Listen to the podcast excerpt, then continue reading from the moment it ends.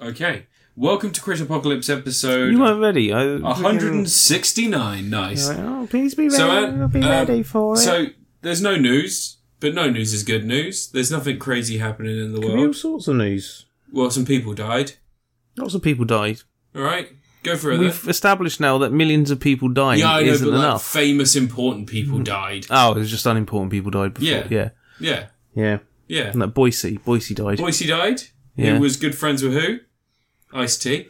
Was it? What? Yeah, did you not know about that? Are they best mates? Yeah, Ice T and Ice T and Boise were good friends, and uh, on Twitter anyway, and they would stay in contact and wish each other a Merry Christmas and stuff, and it was a really really nice friendship. Um, I can see that. yeah, that, it genuinely was. You can look it up after the podcast. Um, other than that, like, what else has happened? What What are you excited Ice about? T was probably down with the Peckham Massive. Yeah, yeah, probably, probably. All right. Um, so yeah, Ant. So so, is Oh, there anything going He's on? very in your fond of life? Australia as well. He's got like a quite strong connection to Australia. I don't fucking. Do you know why? Yeah, because he's a kangaroo. He's a man. kangaroo. Yeah. He's a kangaroo man. Yeah. Um, Yeah. there's an aliens TV show coming, may possibly be based on the Marvel comic. That's in production now. No. They just wrapped production on season three of The Boys, so that's coming out in October. Well, not October. They reckon it's going to come out sometime this year, though. Um, October, we've got the second season of Lock and Key. That's exciting because that no one really knew about that happening.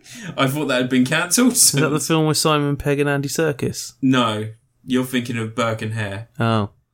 What's Yeah. the one with um with what's his face from Hackers and Johnny Sims? What's his face from Hackers and Johnny Sin? Or was it Robert or Johnny Lee Miller and Or maybe it was the bad guy from World Is Not Enough. The guy from Twenty Eight Days Later. Robert Carlyle. Yeah. Robert Carlyle and Johnny, Mm-hmm. Johnny Lee Miller. And what do they Um, do in it? It's set in like eighteenth century but it's all like modern cool and stuff. Plunkett and McLean? Yes, Plunkett McLean is Yeah. It? Yeah, that was a bad movie as well. That was a good move. Fuck That it. was a bad movie. Um, oh, Fresh off the back of Hackers. here we go. Here we go. Here's some fun Twenty six stuff. years ago Hackers came out in cinema and we haven't made a better film. So, uh, so Venom Two has been moved forward by two weeks because it's so good. They're so confident they've moved it forward by two weeks. Mm. Test screenings have happened, and there's quite a positive feedback. And Don't care. minor spoilers. There's maybe minor spoilers for people. No spoilers. Okay. No spoilers for people. There is apparently a connection between this and the MCU. Don't care. And when, when I Do say not a jump to- connection, at one point in the film, Venom may be watching a film, watching TV, and there may be a news report on Spider Man linked to No Way Home. And Venom goes, I hate that guy. Let me tell you about it. And that's apparently going to be how they're getting Spider Man and Venom together. That's news for people if anyone's interested in that. Uh, we also had the Sony event. They announced that there's a Spider Man 2 coming, there's a Wolverine coming, there's a God of War Ragnarok coming. Uh, they're un- releasing Uncharted games on PC. It's all crazy. It's all crazy now. There's lots of news. There's lots of fucking news, Ant. But this is the month of September. It's my birthday month. I turned 33, 33, uh, five, six days ago. Um, and in honor, Barely. of, in honor of me turning 33, we're going to play a game this week. So you know how like normally what we do is I give you a quote and you try and guess the movie by the quote and you're not very good at it. You keep losing because you're not very good at it. Um, we're gonna Oh play a game. Got the gra- freaking We're gonna play a game because it's September and because you know three times three is nine. We're gonna play a game in which I have a list of movies from the year 2009. I am. bulletproof monk. That was 2003. Oh, I saw that in cinemas. Um, as if I saw it multiple times. You couldn't see it multiple times. That was withdrawn from cinemas three days after being released. Um, what we're going to do is I'm going to give you a rough hint or a summary of the film without giving away any, too much detail. You're going to guess the movie, okay? biker boys. From 2009. Biker Boys wasn't 2009. No, It's 2005. how long ago was two thousand nine? 2009 was 12 years ago. What? 12 years ago, Anne. Don't believe you. And so, so we're gonna play a game. I'm gonna start nice and easy, and I'm gonna give you a really simple, easy one, and it's one that you will definitely The get. Runaway Bride. that was that was like '98. Oh, okay, so this is a movie based on a famous toy line Um, specifically, they say that knowledge is half the what. Knowing is half the battle. Some GI Joe return the, the you know Rise of Cobra, Hey! but the, the phrase is knowing is half the battle. I didn't say that I'm going to be good at summarising these films. That's too loud. Sorry, Oh. sorry. Let me turn it down a little bit for you. Jesus Christ. Okay, so you're ready now. We're going to start in earnest. No, was that? No, you're saying that's not counting. That doesn't count. No, that was just a, that was just a sub. Free Willy Free. This this famous English detective is uh, in quite a controversial move, being played by an American. Sherlock Holmes. What year? Well, you said 2009. They're all- Well done, well done. Congratulations. Yeah. All right. So you got one point. This film, starring, and I'm gonna give you one of the one of the characters, starring Jennifer Connelly, Electra. directed by Ken Quapis. What? Say the Is- name properly. Quapis, K W A P I S, is the title. The title is is quite a, quite a big description of what it's about. It's a rom com in which women are facing the trials and tribulations of potentially being in a failing relationship. Name that film from 2009. What? Who's in it? Jennifer Connelly is one of the main actresses. Jennifer Connelly. yeah. Requiem for a Dream. No, no, No. that was that was way before. That's 2000. hilarious, Phil. That is a hilarious film. Yeah, I like that when Jared Leto gets his arm cut off. No, that's Marlon Wayans. No, I it's know Jared it's Leto. Jared Leto, yeah, yeah. I know my Requiem for a Marlon Dream. Wayans has sex with someone. I don't know. No, there's a bit where Jennifer Connelly goes ass to ass with Yeah, the she goes doubling ass to deal. ass. That's great. No, this is starring Jennifer Connelly. It's later on in her career. It's 2009. There's no later on in the career. Jennifer Connelly. Jennifer It's Connelly's 2009. Forever young. It is, as I said, the title is what one of these friends may say to their friend if they were facing. Oh, failure. he's just not that into you. There we go, and congratulations. You're very bad at explaining the thing. That's too I quiet. gave you. I oh, That's sorry. too quiet. okay, so and famously in this movie, chaos reigns. Oh, it's Antichrist. Yeah, you're doing really You're good. really with good this at one. these hints. These You're hints are a doing bit really too good at easy. this one. Oh, is it too easy? Yeah, you're Okay. too e- easy. Okay, a movie about a clone, finding out he's a clone, potentially with a sex pest. Oh, the island. No. What? That was 2006 or 5? What? Yeah. It's a movie about a clone, finding out he's a clone, potentially trapped with a sex pest. The sex pest may or may not be playing. This a doesn't narrow it down too much. robot. The robot may. oh, The sex pest may or may not be playing a robot. Think about it. Shall I give you another hint? Do you want another hint? I don't think I think I was right the first time. No, no. Do you want another hint? It's Ewan McGregor and he's trapped with Oh, sex pest that was, Scarlett that was Johansson. like that was 2005, so that's a different year. But um, think about it: a clone discovers he's a clone with his clone. Gemini Man. Nope, that was that was last year. Um, do you want another hint? Twin Dragons. This director is the son of a famous rock and roll star. He went on to direct a video game movie. Okay, it was Moon by Duncan Jones Oh, that's, oh, because Kevin Spacey plays a robot. that's not Okay. real. Someone is seeking revenge, though I may argue that robots don't feel emotions enough to Is seek. this iRobot? No. This is something that you're very, very much a big fan of. Oh, Transformers, Dark of the Moon. No, that was 2013. Come on. But he said Speaking Revenge. Yep. Oh, Revenge of the Fallen. Hey! But I'm That's thinking of the time Optimus Prime wanted to kill Kelsey Grammer. Didn't he say, I, w- I want your face? No, that's he says that to the Fallen. Oh, okay, In Revenge of the Fallen. It's the one where all the Devastators come from Yeah, yeah. that I'm The building. one with the balls. yeah. Okay, so um, I'm going to give you a loose hint on this one. Oh my god, 10 minutes. Racists didn't like the introduction of this Crash. Disney princess. Oh, Princess and the Frog. Way! You clap.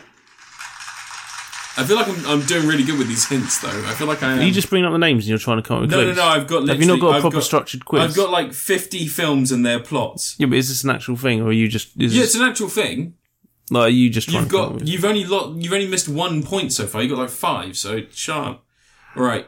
This film starring a lady from Speed, and her red boots was hated by critics and fa- and uh, and and uh, and uh, audiences alike. Oh, um, All About Steve. Way! All right. Okay. Now this next one is worth all of the points, but also on a flip side, if you if you get this right, it er- if you get this wrong, sorry, it erases every point you've received so far, so you lose. Okay, cool. Okay, Oh, about Steve again. but I'm gonna give you I'm gonna give you a good descriptor, and I'm gonna give you I'm gonna give you one of the one of the top build actors. No, God. Okay, a college professor bonds with an abandoned animal he takes into his home. Joanne Allen is the is the second build star of this What? a college professor bonds with an animal, an abandoned animal, sorry, he takes into his home.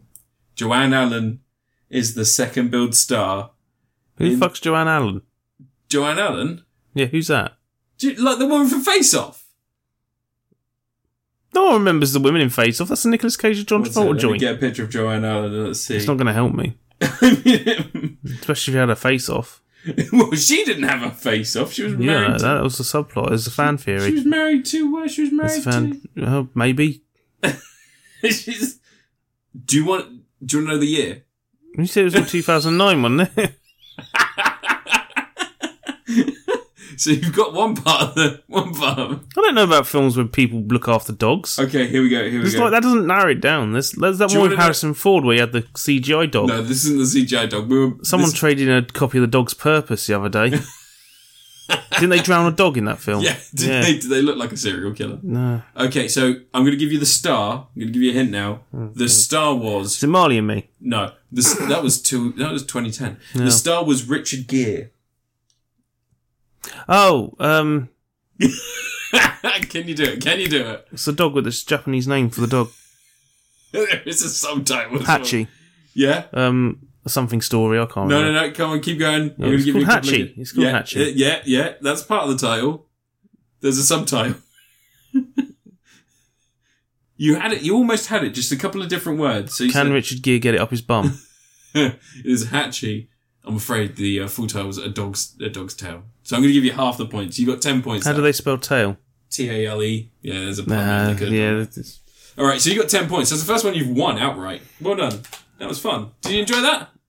no, it's painful. You didn't get as many claps as last time. Sorry. Let me just quickly. Let me just quickly. Because I've got pictures of Joanne Allen up, Joanne Allen up on my. Maybe some booing. Yeah. Don't you always have pictures of Joanne Allen up on No, usually she's nude. Hmm. Um, so- the face awkwardly photoshopped onto? onto my mum's body. Anyway, so uh, this week I'm just going to get on with it now, yeah. I'm going to go first. Yeah, is that okay? you yeah, got I anything guess. you want to talk about? I've got nothing. I've got nothing. You got nothing to talk about? I've got nothing at all. Are you going to go see the new James Bond when it's out Maybe when's it out? next week? Next week. Yeah, I Well, can't. like That sound right. Isn't it November? eleven days. Bond films are meant It's to come like out in September November. thirtieth, isn't it? Bond films are meant to come out in November. No, it's September thirtieth. I think this I one. don't like this. Yeah. No, November. A, a good day to die. No time to die. No time to die, even though they've had two years to do it.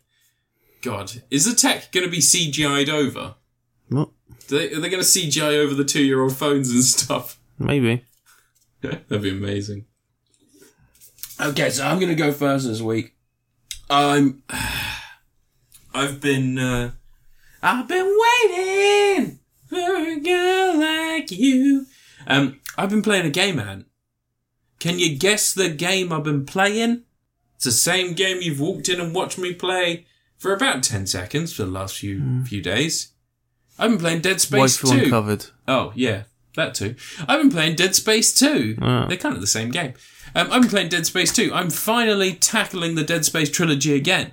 The friggin' old game review, yeah. Yeah. What's wrong with that? Never You review old shit all the fucking time. do. Never do. You're reviewing fucking Power Rangers. Yeah, that's good. You were just you just spent ten minutes talking about films from 2009. What are you talking about? You don't I don't review think old I stuff. spent 10 minutes doing No, that. you did. You kept saying the titles of films from 2009. I just vaguely spoke about films that could be from any year. they could be from today, for all we know. Um, I can't wait for that remake of Hatchie and Dog's Tale. Do you know that there's more than one of those dogs? Those dog story, whatever it is, a dog story. Mm. Yeah, yeah, film. there's So three like of them. Three of them. For fuck's sake. It's a dog's life, a dog's purpose, and, um, What is a dog's purpose, Ant? well, I think at the end of the film he gets hit by a car and everyone cheers him on as he slowly crawls bloodily across the street. And I'm not even making that up. Really? Yeah, that happens in that film. No. It's either that one, or it's the other one. One of them it happens in. You know what? I watched, Christian I movies, watched man. all of the God's Not Dead films, and they. Weren't you review? What were you reviewing? Sorry, I was going to talk about Dead Space 2. Dead Space 2 is one of my favourite survival horror, film, horror games of all time. I played it So I put originally. a time code in for people to start the, listening to review, and I put it in where you say, "Oh, it's Dead Space 2, and you start just talking about other stuff. what if they want to hear about the other stuff? They, they don't. They, they- they're skipping on purpose. That's Are why the they? time codes are there. Oh, They So- skip to my parts. they skip to the they skip to the game, then they skip the first review. How do they skip to the games at the start? They press the plus thirty seconds. Oh right, yeah. Yeah, You do that a couple of times. It's not a button that's on Spotify on SoundCloud, but sure. It's not on SoundCloud. Ah, Oh, it's on the podcast app. Um, so yeah, so uh, so I played Dead Space two. I pl- I played it on survivalist mode, and so it's just below Zealot. oh, It's the hardest difficulty you can play if you haven't played through it on survivalist before. ah. Um, I have on PS3, but I'm playing it on Xbox. Stop doing that with scissors. What are you doing? What? What are you doing? Stop trying to cut your scissors. Cut my scissors. Cut, just cut your tongue. Um, so yeah, so Dead Space 2, for anyone who doesn't know, Isaac Clarke, he's an engineer, he's on the Ishimura in Dead Space 1. Um, trying to get to his girlfriend or wife, I can't remember which it was. Um, and, uh, and he gets to her and finds out she's dead. But by the time you get to her, your time on the Ishimura has been constantly plagued by these symbols and these markers all over these place. And the markers are like a twisted tree almost. It's like columns contorted into a spike Oh, reaching the, um, a point. and game they're covered in this columns. alien language, and uh, and and you, as a mining colonist, an engineer visiting this mining colony, I should say, it- it's a planet cracker. So the Ishimura is a planet cracker, and that is all it is is a, a, a giant spaceship that goes up to a planet, destroys it, but then removes the minerals from the planet. And at some point, they came in contact with this alien marker device, and that caused most of the crew to become these horrible necromorphs who are these pointy, spindly monsters that go around the place and they go, I'm going to nibble you. Num, num, num, num, num, num, num. so I'm thinking about the music from Columns. Da, da, da, da, da, da, That's da, not da, oh. Da, da, da, da, da, da, oh. I know you can take a lot of guesses. You're not, they're not going to get it right. Da, da, da, da, da, la. Da, da, da, la. Da, da, da. Anyway, um, you were saying? Da, da, da, da, da. Da, da, da, da, da, da. Ba, da, da. Ba, da, da. Um, so yeah, so Dead Space Two. So uh, we we join Isaac Clarke on a second adventure. It turns out that the marker has has has done more than just marked his memory of his horrific event. It's also distorted and contorted his mind to make it so that somehow he contains the blueprints to a new marker. Now he comes to in a in an insane asylum on a on a uh, a planetary sort of um, what's the best way to put this? What's Star Trek's vessel? What is it? It's not a warship, is it? It's like a colony ship. What? Star Trek. Which? What were you on about? The Like the scientific research Enterprise. ship. Yeah, it's like a scientific. It's more like a colony ship. No, Oh, okay. Well, this is a colony ship. I found the word in trying to find the word. they're more like a submarine. Oh, okay. This is a colony ship. Um, and so what happens is that Isaac Clarke, waking up in this med bay where they are treating him for psychological issues, he comes to just as the marker has been recreated somehow, and the necromorphs are now attacking this Mm. new environment. Well, probably Um, shouldn't have done that. Well, he he for the for the most time has been under some sort of trance and been providing them these directions and information and the symbols themselves for them to recreate the marker. And they're doing it because they're a group called the Unitologists who believe that we have been um, our our spiritual side has been distorted by Believe everyone's consumerism. a unit. Pardon? They believe everyone's a Yeah, unit. G Unit. Uh, th- they believe our, our spiritual side has been lost because we are we are destroying these planets. We are breaking apart nature and we contorting everything. And they want to uh, they want to you know introduce um, introduce this this spiritual element to the world again. They want to make it so that religion is a, is a power again. Um, and everybody goes fucking nuts. They become necro- necromorphs, mate. It's it's great. It's gory. It's spectacular. The- A couple of changes this time around. Uh, Isaac Clarke has a few new tricks up his sleeve, as he would. Oh yeah, his name was Isaac Clarke, wasn't it? 'Cause Yeah. I thought that was clever. Yeah, Yeah. yeah, yeah. Not really, but uh, still great protagonist, great protag. You know, as they say. Um, in this one, he's not silent. He does talk. He has uh, a character named Ellie that's helping him. She is a security officer, so she's helping him through this. Um, and Strauss, who is someone else who has been affected by the marker. Now, uh, Dead Space was always an interesting property because EA had the idea that it was going to be multimedia from the get go. So they had movies and comic books and everything else. Oh, there's that shit animated film, Yeah, wasn't there? and Strauss is a character from the shit animated film. He's someone who's looked into the marker. He's someone who has who has tra- tra- traversed the space between being a unitologist, becoming a necrom- necromorph himself, and also you know h- keeping his humanity intact, Like Sam Neill in Event Horizon. like Sam Neill in Event Horizon. Sam fucking Neill, uh, and it's you know it's interesting because he is he is like a mirror image of Isaac. Instead of Isaac's insanity being the definer of him, he's actually, you know, pushing back against it, whereas Strauss is, is barely holding himself away from it. He is, he's always just sort of on the precipice of falling into that, that madness. And so it's up to you to once again grab your engineering tools, because Isaac Clarke is an engineer, and, uh, and fight the Necromorphs. This It, game's 15 years old and I fucking love it. you though. spent like 10 minutes explaining the plot yeah. for a game that came out. Someone might not have played it. Do you want me to talk about the mobile game and the plot of that one? No, no, just talk about the game. The mobile game that I played It's on a my game. BlackBerry tablet. Talk about the game. I had a BlackBerry playbook, and one of the only games you could get on there was uh, was Dead Space, and it was a pretty sweet. Um, so yeah, so you've got some new tricks up your sleeve, like you can float, um, and there's also some um, some diving sequences where you sort of launch yourself at other sections of the ship. So there are moments where you sort of have like a you have a rocket chair sort of thing that just launches you at other sections of the, of the Special visit. It's great. It's a fucking great game. It still looks really good as well. It is 15 years old. Well, it's 13 years old. Maybe 10, 12, 11. I'm still too old for you. Um, yeah, so, uh, yeah, Dead Space 2. It is uh, Tom Atkins, one of my favourite all Don't time even games. describe the game. Oh, sorry, what do you want me to talk about now? The actual game. Okay, yeah, let's talk about Let's the actual talk game. about Let's talk the about game. the actual fucking game, shall we? eh? You just recounted the plot and then said, "Oh, you jump between spaceships," and that's it. Yeah, sorry. So I do apologise. Dead Space has some of the most crunchy and visceral combat you will find in a video game. I'm Even banning you for the now- Uh, word visceral. It's cliche. Cliche. Okay. It has some of the most crunching, gory combat you'll find in a, in a Oh, third-person use a action horror game. thesaurus. Fuck you! I don't even know who Thesaurus is. Um, you literally tear your enemy, enemies piece by piece apart, and then use their own limbs against them as weapons. It's fantastic. It's it's a genius idea. just like um. Does Jason do that in one of the Friday Thirteenth? No. beat someone to death with No, their own arm, he never does that. doesn't he? No, he Who picks does that? Someone picks does up it. Freddy's arm and he stabs him with it. But Yeah, that there film you go. came out at the same time as this game, so fuck you. Um, some of the more interesting aspects are that that whole body aspect of it, tearing things apart to make it so that you can use their limbs. Like you can't shoot something's head off and it just suddenly dies. You know, you have to, in some instances, shoot the limbs off to damage it enough that it just drops. Because the necromorphs are nothing more than like flesh constructs. They're like the warped image Same. of yeah, the based the warped images of what what this this marker is trying to do. It's trying to reform humanity, but it can't really get it right. So some things look different from others, and there's like these impure versions, and it is it is kind of like a, a diluted version of what these markers are meant to do. It's almost like they're not supposed to work within the confines of our carbon based life forms. And maybe it is meant to be some alien species that's meant to evolve beyond what they are.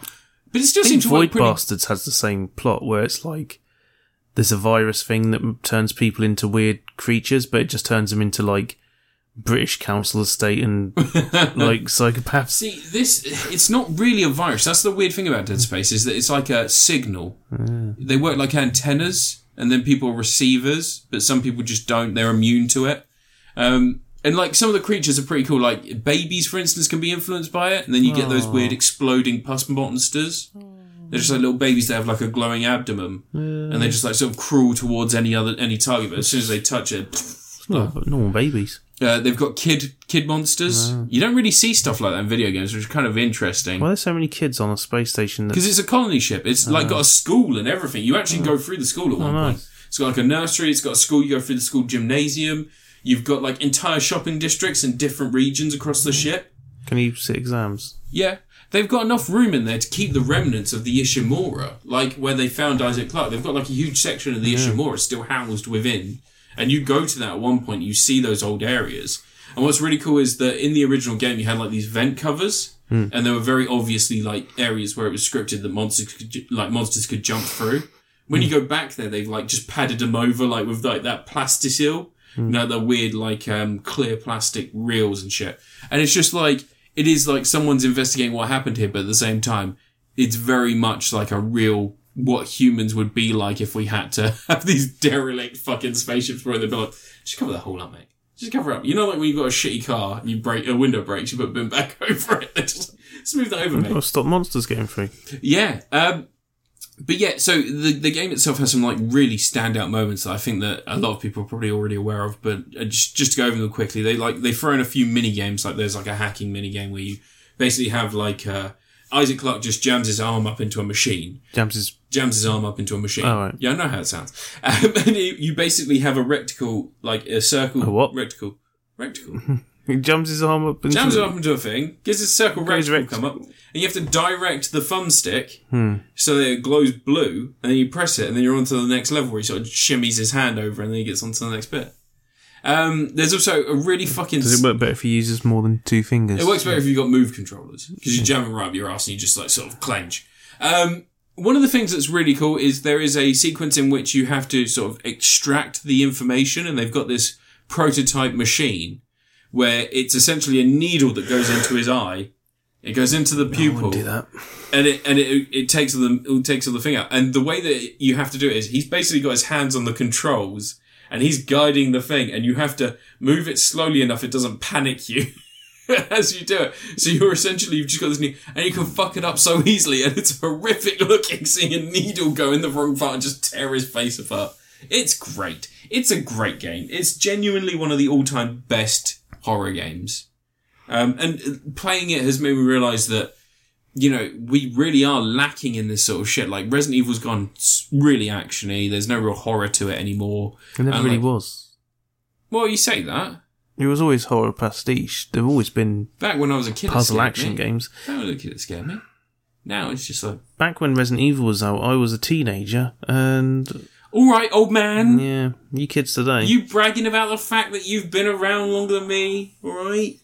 I had to tell a kid, one of the guys at work, what that the thing he had in his hand was a Master System cartridge earlier. Do you think it was a Game Boy? He didn't know what it was. He didn't- just had no idea. He works in a game shop. Yeah, Is he not a nerd, or is he? they're, they're all like twelve years old. Oh, really? So Um, but yeah, Dead Space Two, Tom Atkins. It's one of the, it is a near perfect video game experience. There are a couple of things in there that get frustrating, like occasionally because of the wonky physics, you'll get something catch somewhere and it'll just disappear off into the the void.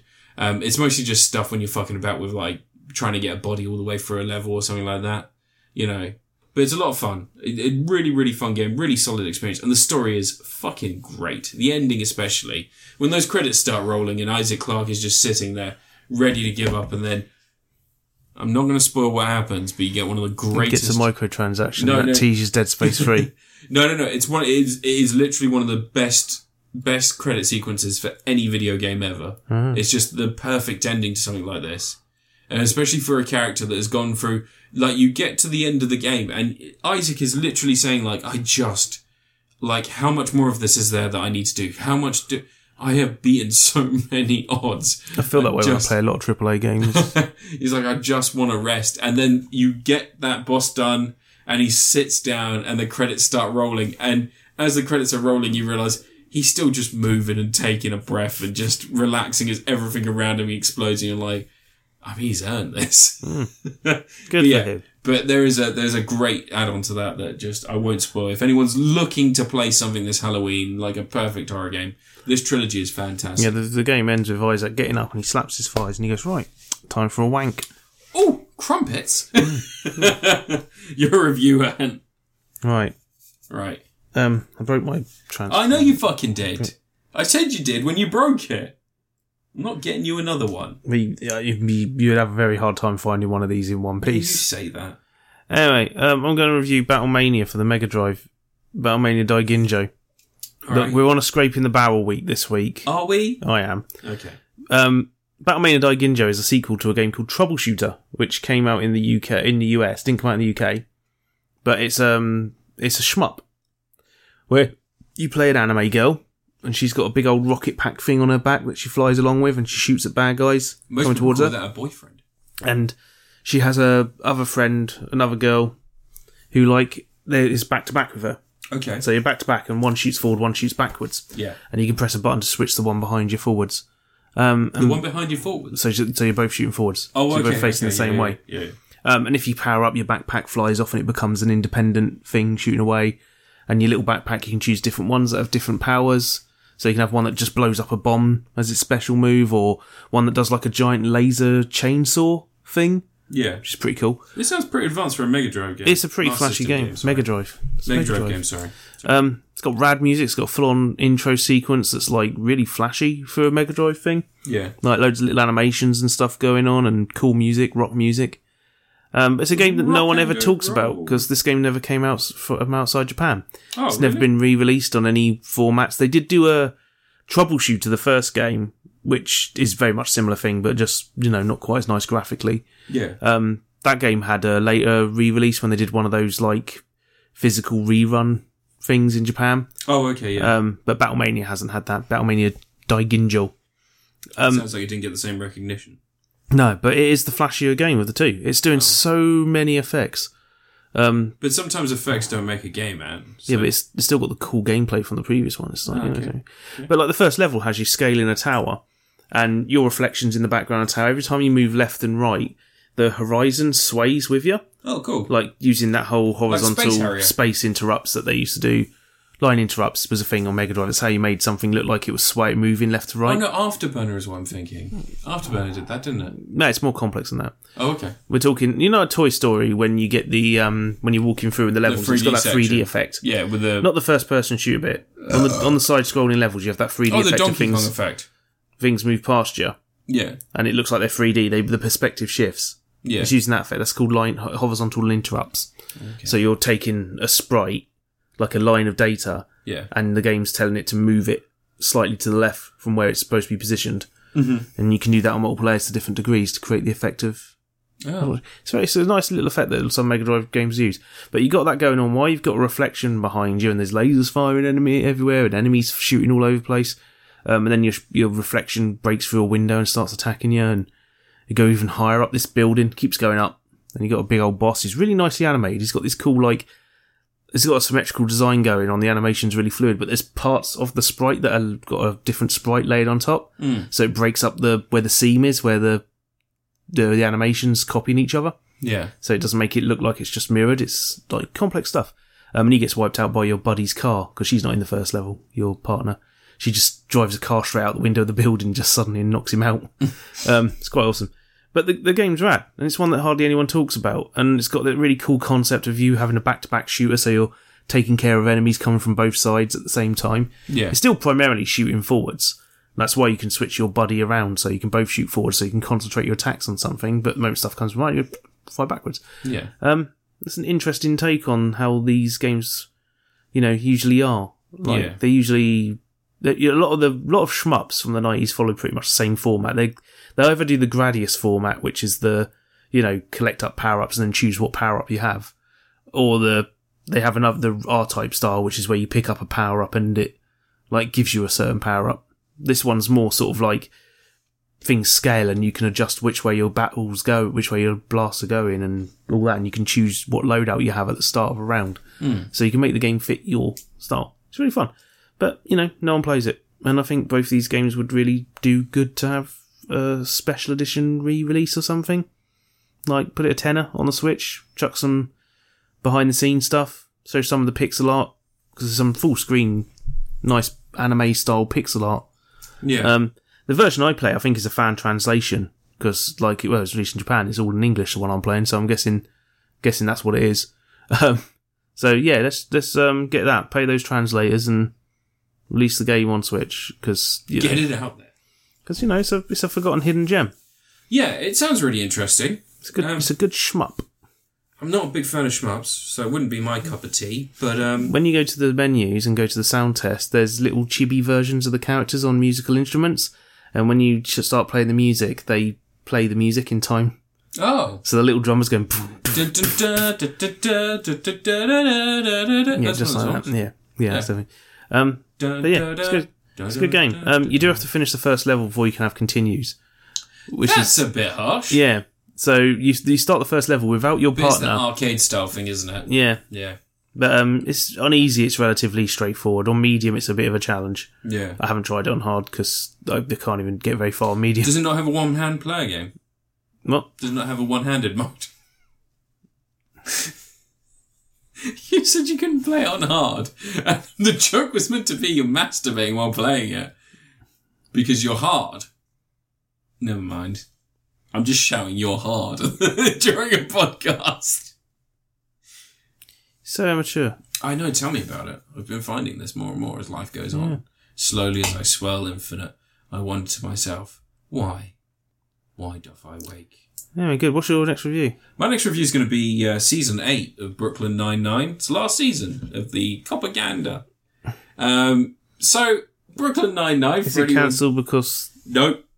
For anyone who doesn't know, Brooklyn Nine-Nine is a TV show about a group of New York cops in the Nine-Nine precinct. Um, for seven seasons, they had charming misadventures as they attempted to solve crimes, some as serious as murder. They didn't really take it too seriously, though, because it was just a fun, silly comedy show. what happened to sort of make So season seven came out about two or three years ago, and since season seven came out, we had the BLM movement, we had a global pandemic, we had people calling for police reform, and this series has really tried to evolve with those times. it's not done it effectively.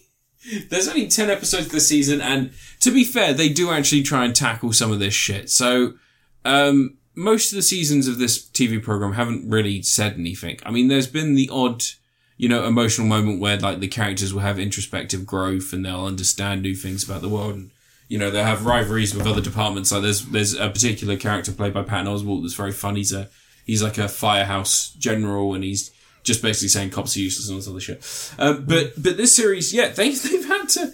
You know, I don't see how they could have survived past the George Floyd protests and and BLM and like. well sort up until then cops killing random innocent Black people, people, was yeah. just a bit of fun. Well, they didn't really. It wasn't so forward, so they just basically just ignored it, just and just you know carried on with the series, Like most of America does. like most of America does, like most of the cop shows do. There's still a staggering amount of them on American TV. There's a um, CSI Cybercrimes Yeah, one. Was it NCI? I don't know. It's one of those two. yeah, They got like a. It's called like. It might be NCIS Cyber or Yeah. something. They just can't help themselves. Got to police everything. yeah. Um, so so basically, the first episode of this opens up with one character making an abrupt exit.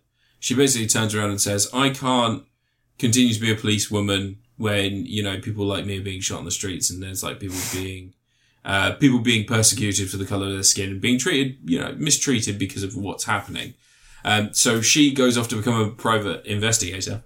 Um, and then she enlists the help of Jake because he wants to prove that all cops aren't bad in proving that this woman who was accused of assault against two officers didn't actually assault either of them. It was an unwarranted search on her person. And the two cops acted with uh, too much physical too much physical. Res- they they acted with no physical restraint essentially, and they attacked her. Um, and so they take it to the police chief of their precinct to say to them, "Look, we've got evidence that these two guys are, you know, acting acting violent towards certain people." Um, and she goes, "Oh, okay, I'm just going to delete this evidence." And they're like, "Oh, what?" And she's like, "Well, I'm not one of the bad ones. I'm one of the good ones. But you got to understand that if I fire these two, they'll sue me, and if they sue me, then they get money. My precinct has less money. I have less cops. And like, basically, they're just showing that people are aware of the bureaucracy, even in comedy writing, and that makes it." Even more jarring when a comedy series is trying to tackle this. I'm glad that they tried to tackle it, but the problem is that these glaring issues with the police force are aware to everyone, but it seems like the Why, American why are they trying to um, inject politics into the comedy? what show? I put politics in war comedy. Oh Um, Yeah. One new character, I one, just want to grill, man. one really interesting character that they've added to this series is John C. McGinley, who you, Dr. Cox from Scrubs. Yeah, I- I'm aware who John C. McGinley is. He's in a lot of stuff. So and also The Rock. Uh, so he Hmm. plays he plays the leader of the ch- the police Full Metal union. Jacket. He plays the leader of the police union, Yeah. and like he's like a proper bad bloke, and like uh, they keep making jokes about him like being a mother lover and all this other shit, but he's a really bad guy. He's the main villain for the series, and like he's literally hiding evidence of what these cops are doing to avoid them being fired, and doing all these completely unjustifiable things just because the police have unionized, and like basically saying like you touch a cop. You'll be fired before they're fired because we'll do everything we can to protect them regardless of what happens. Like one particular cop is called Marzipan and the joke is he's got a fun twee name. And then you find out later his name is David Duke Marzipan. And then the joke that John C. McGinley makes is you can't persecute him for what he decided to change his name to.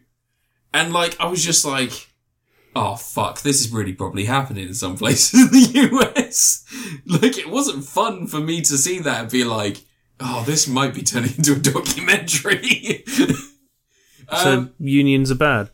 some unions are very bad, Anne. Some unions, especially in places where they shouldn't need a union and they shouldn't be needing protection against the populace because they are meant to be protecting the Unions populace. are protect you from your employer. Not all unions protect you from your employer. Mm-hmm. And when your employer is the US government, they should have strong enough systems in place to protect you if something goes wrong. Government bodies should be governed. You shouldn't have to worry about working for the police as if you're working in McDonald's because they live and work for a business that is Why do you enti- think McDonald's workers shouldn't have unions? McDonald's workers should have unions Why do you because hate they're against a conglomerate. This is a ridiculous conversation. I don't like any of this. They're not private citizens once they. It's like the army don't have unions. You know the army don't have unions. You know why? Because it's for um, Nancy boys they don't like. Are you saying the police and Nancy? yeah, yeah. I mean, pretty solidly. Yeah, Yeah, yeah, for the Yeah, most they- part, they're fucking dog shit.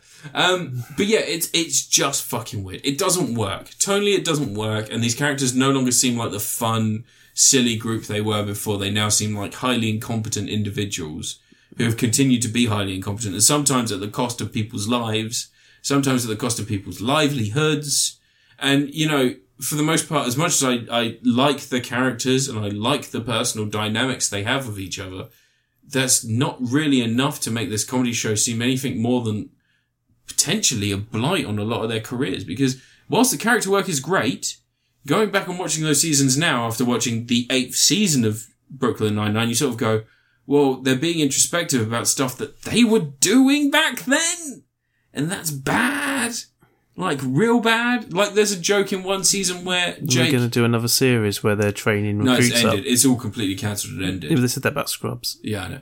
But um, but with regards to this, like there is there's an episode in one of the seasons where Jake has a lineup of people and he gets them to each sing a part of "I Want It That Way" by the by the Backstreet Boys. Oh, Was it yeah, yeah. NSYNC?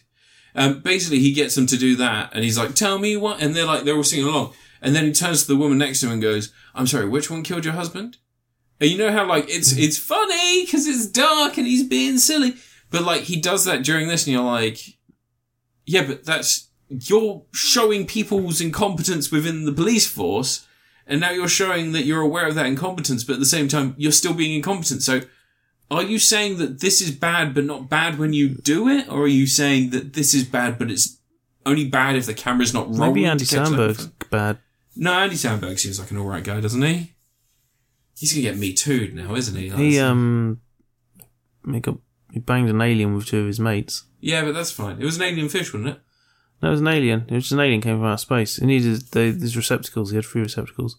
There was two in the front and one in the back. It was What you talking like about a Chinese that terrible finger movie? trap. What was that movie? Are you talking about The Watch with no, Richard Iody? no. What song are you talking about? It's the Lonely Island. uh, Is it a Lonely Island Yeah, song? yeah, yeah. It's one of the famous ones. I'm, I, I, Two Michael in the Boss? front and one in the back. It was Oh. like a Chinese finger trap. yeah. Oh, that's racist. but Brooklyn Nine Nine, I, you know, it's still that same program. And if you can ignore like pretty much everything that's happened in the world in the last few years, you could probably enjoy this as just another comedy series that's like you know having wacky situations. But if you're aware of anything that's happened in the, maybe if you've been in a coma for a little while, this would be good. Mm-hmm. Um, but yeah, for the most part, I can't recommend it. It's not terrible, terrible. It is Just, just come out of coma just in time to hear you review. Yeah, if Sure, you and they come go, out of a "Oh, I've coma been just in to a hear coma." specific this point. Well, yeah, I've just, I've just come out of a You know coma. what? I've been in Oh, a coma and I do I'm want to not- laugh. yeah, I do want to yeah. laugh because I remember when cops were good. Um, I've been in a coma for 45 years. See, I don't remember that time because I remember the LA riots of the early '90s. So, Yeah. and you know that was a s- that was a thing that went back decades. Rodney King. no, um, I'm going to give it a David Spade because there are still a couple of moments in here that work. But Not like I our said- British cop show. They um, don't- Anyway, your review, Ant. What did you say, David Spade? Mm. Did he get Spade? Who, David Spade? Yeah. he got a club. He got Newwood. It is they tied elastic band around his balls until the blood circulation went, and they Are just you thinking of Rob Schneider from The Animal? twisted him off from the stapler. from The Animal. Rob Schneider is a stapler. Right. I should review a game. When I say review, using this in the loosest terms, 'cause I've only played about two hours of it. What is it? But you know, I wasn't, I wasn't really into it. Um, I played The Ascent. Oh, okay, yeah, yeah. Yeah. Um, You didn't like it. it was. Uh, it looks nice, Or, but I mean, okay. So that's like only two hours into it, and I can't be asked to play anymore. that's fine. Um, Do you it's- see what I mean about it not really telling you a lot of stuff? It didn't tell you how to use your st- skill points. I noticed that. But I figured it out in seconds. It went, oh, you've got skill points. And I was like, I got the skill point part. Uh, The scanner was the part that got me. oh, yeah, no, it tells you how to do that. You have, Yeah, I to, know, I you have know. to hold down the button, but it's the same button used for something else. Yeah, picking stuff up. Yeah. Um, but the only thing that I thought was a neat addition to the gameplay was like the whole aiming high to hit enemies Oh, that yeah. are above you. That's which you kind of have to do on the first boss battle you have because like, you got little ones running around and you really want to hit the boss. Yeah. Um, the boss battle was all right, but most of the enemies, like I know it's early on for it, but they're just they're not particularly interesting. They're all just charging They're towards thugs Or you. they're like weird Yeah. rat people. Um, but it's a nice looking game and everything. Like the gra- graphics are fine. Um, but I feel like it could do with like it's- uh, can you not? Yeah. Um, it's got a little bit of a sense of humour with some of the dialogue stuff going on Yeah. and things, but The voice acting's really good, isn't it? yeah, I don't know. It just it feels all grim and miserable and Yeah. like oh, it takes ages to load on the Xbox One as well. Oh, yeah, I've seen that like four minutes. Yeah, there's um when you go you get when you finish the first area, you go in a lift up to like this over like the city I think it is or Yeah, something. yeah, yeah. Um, and I was actually starting to wonder if the game had crashed or something or something gone wrong because I'm running around the lift and the camera's not moving. and There's nothing to interact with. There's no no characters. You You can't meant talk to to have, any you meant to people. have other people there. yeah, with we're you. just standing there Meant to for be four player. ages, and it's like it's honestly like three minutes. I swear, Yeah. Of just like, running around they the timed it on Digital Foundry.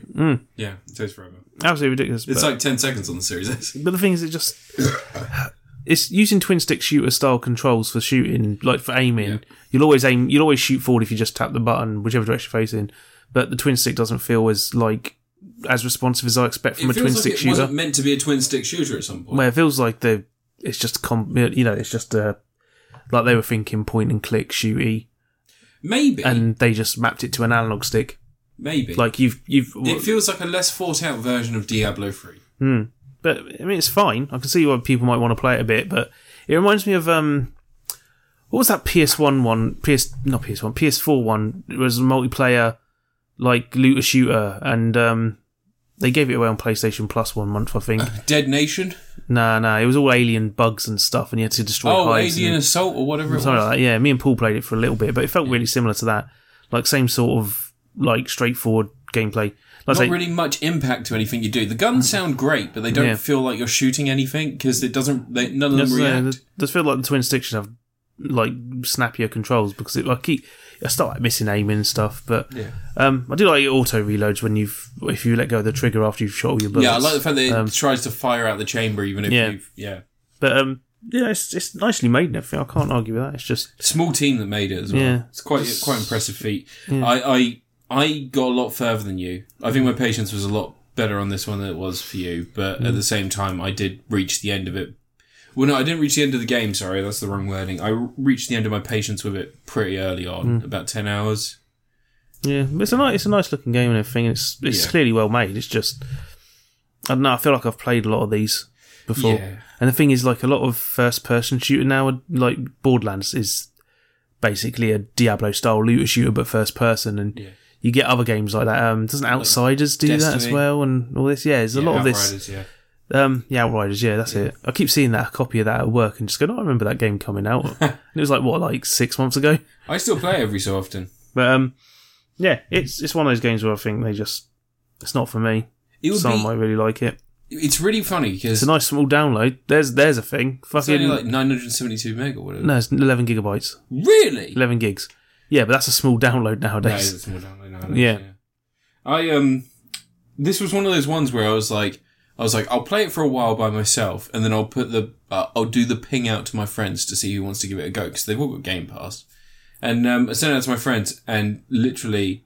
None of them wanted to play it. None of them have it on their game list. None of them have even downloaded it or even Yeah. heard of it. Well, I downloaded it the other day because I was like, I want to play. I want to play a game for a few hours because I haven't really sat and played games like other than when I'm recording stuff Yeah. recently.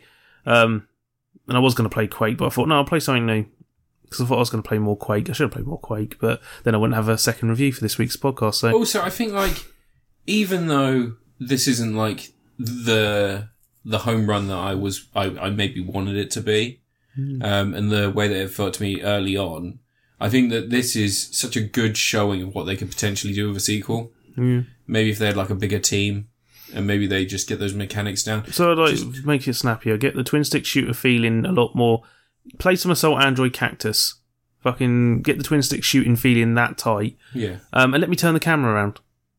Oh yeah, just if you could do like quarter turns. Yeah, there's so much clutter sometimes in areas. I know sometimes it will make things disappear or whatnot to when you when they're in front of you. Yeah. Not much, but it happens. But there's sometimes there's so much stuff going on. I'm not getting a good view, and I can't tell.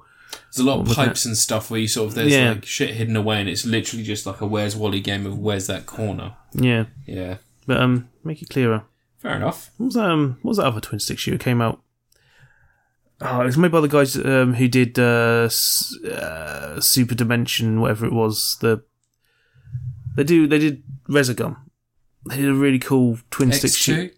Velocity? Might miss the- no Velocity Two something else. That's- Yeah. I can't remember. They did one. Uh, it's called Neurovoider or Neuromance or something. Oh, like Neuro. No, Neurovoider might be the right that. or one. Neck or something like that. I can't remember. It's- Necrovoider, whatever it was. You play as like a little robot that's like a little. You're supposed to be in a computer or something. I think. No, you got a brain, and you basically your brain goes into one of the three different casings, and then that little robot's your little shooter. I can't remember. Yeah, that might be something else actually. That I'm thinking of.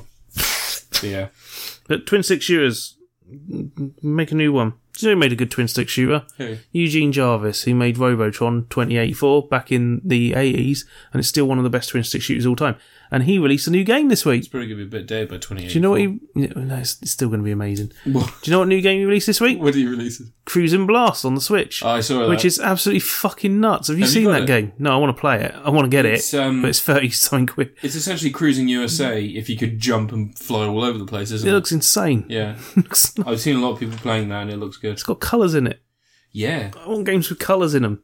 yeah.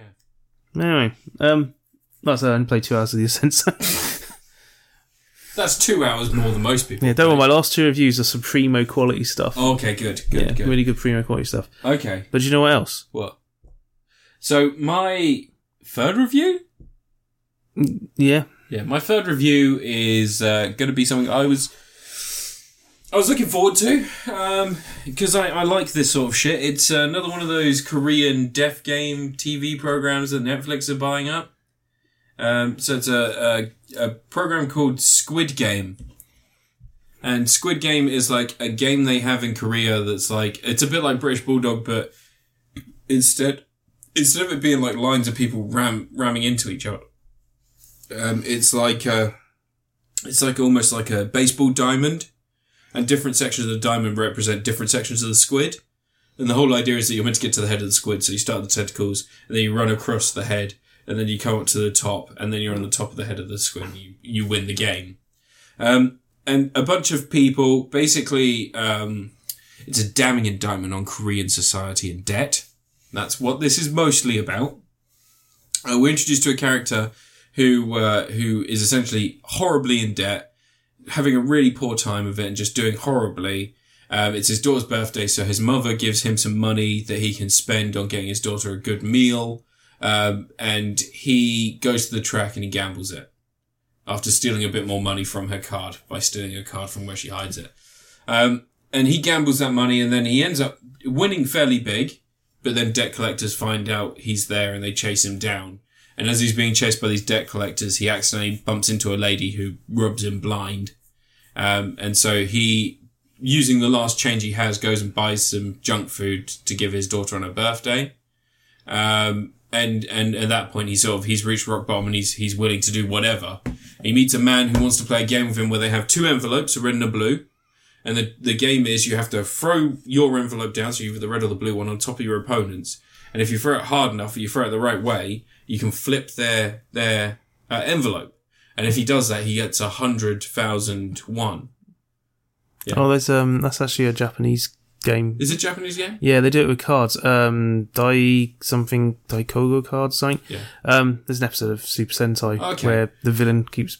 Yeah. Isn't it? So in this, he he Mm, he, cool. he throws his card down. He fails to flip over the opponent's one, so his opponent slaps him in the face, and he goes, "I'll do that every time instead of you giving me a hundred thousand one because you don't have a hundred thousand one." And so he's oh, like, Menko. Yeah. It was the inspiration behind Pogs. "Oh, okay." Yeah. So they're they're doing this thing over and over again. He's getting slapped in the face over and over again, but each time that he's winning, he's getting hundred yen or hundred one. Sorry. So by the end of it, he's got like a bunch of money, and the guy goes, "It's been really fun playing with you. If you want to play another game, here's a card. Go give this number a call, and uh, and we'll pick you up, and we'll we'll take you to a game where you can win a lot of money." And so he ends up being in a room with 456 other people. So he ends up, sorry, following through on this because he finds out his mum's ill and all this other stuff. So 455 other people are in a big room, and they appen- they just basically start playing what are what are games that you would play in a schoolyard? So games that are universally known to the people of the people of Korea, such as Ramshambo. stuff like that. Um, and yeah, so they have to play those games, but they're with a deadly twist. so the idea is that if you get it wrong, you fucking die. Um, and the first game is red light, green light. You know where someone's got their back turned, and when they turn around, you can't be And then moving. you go three, two. So play that. It Um, happens in an episode of Super Sentai as well. What does it? Yeah. Um, there's some really there's some really interesting games in this one. There's one where they've got 16 bibs. You take a bib, and then whatever number bib you've got is that's the position you're in, and you have to basically cross. They've got two bridges running next to each other, and the bridges are just sheets of glass, and you have to hop from one sheet of glass to the next one. Some of them are reinforced glass, so they'll be able to take the weight of a person standing on them, and some of them are just regular gra- glass that they'll break if you try and jump on them No, that would be Um, and dangerous. it's just like uh, they they're basically trying to work out a way of getting past it, um, and shit like that. Like it's a really interesting concept, and there's a lot of these like um, there's a, like China, Japan, uh, like there's there's a lot of these like deaf game mangas and and um, films coming out right now. Yeah, they love that stuff.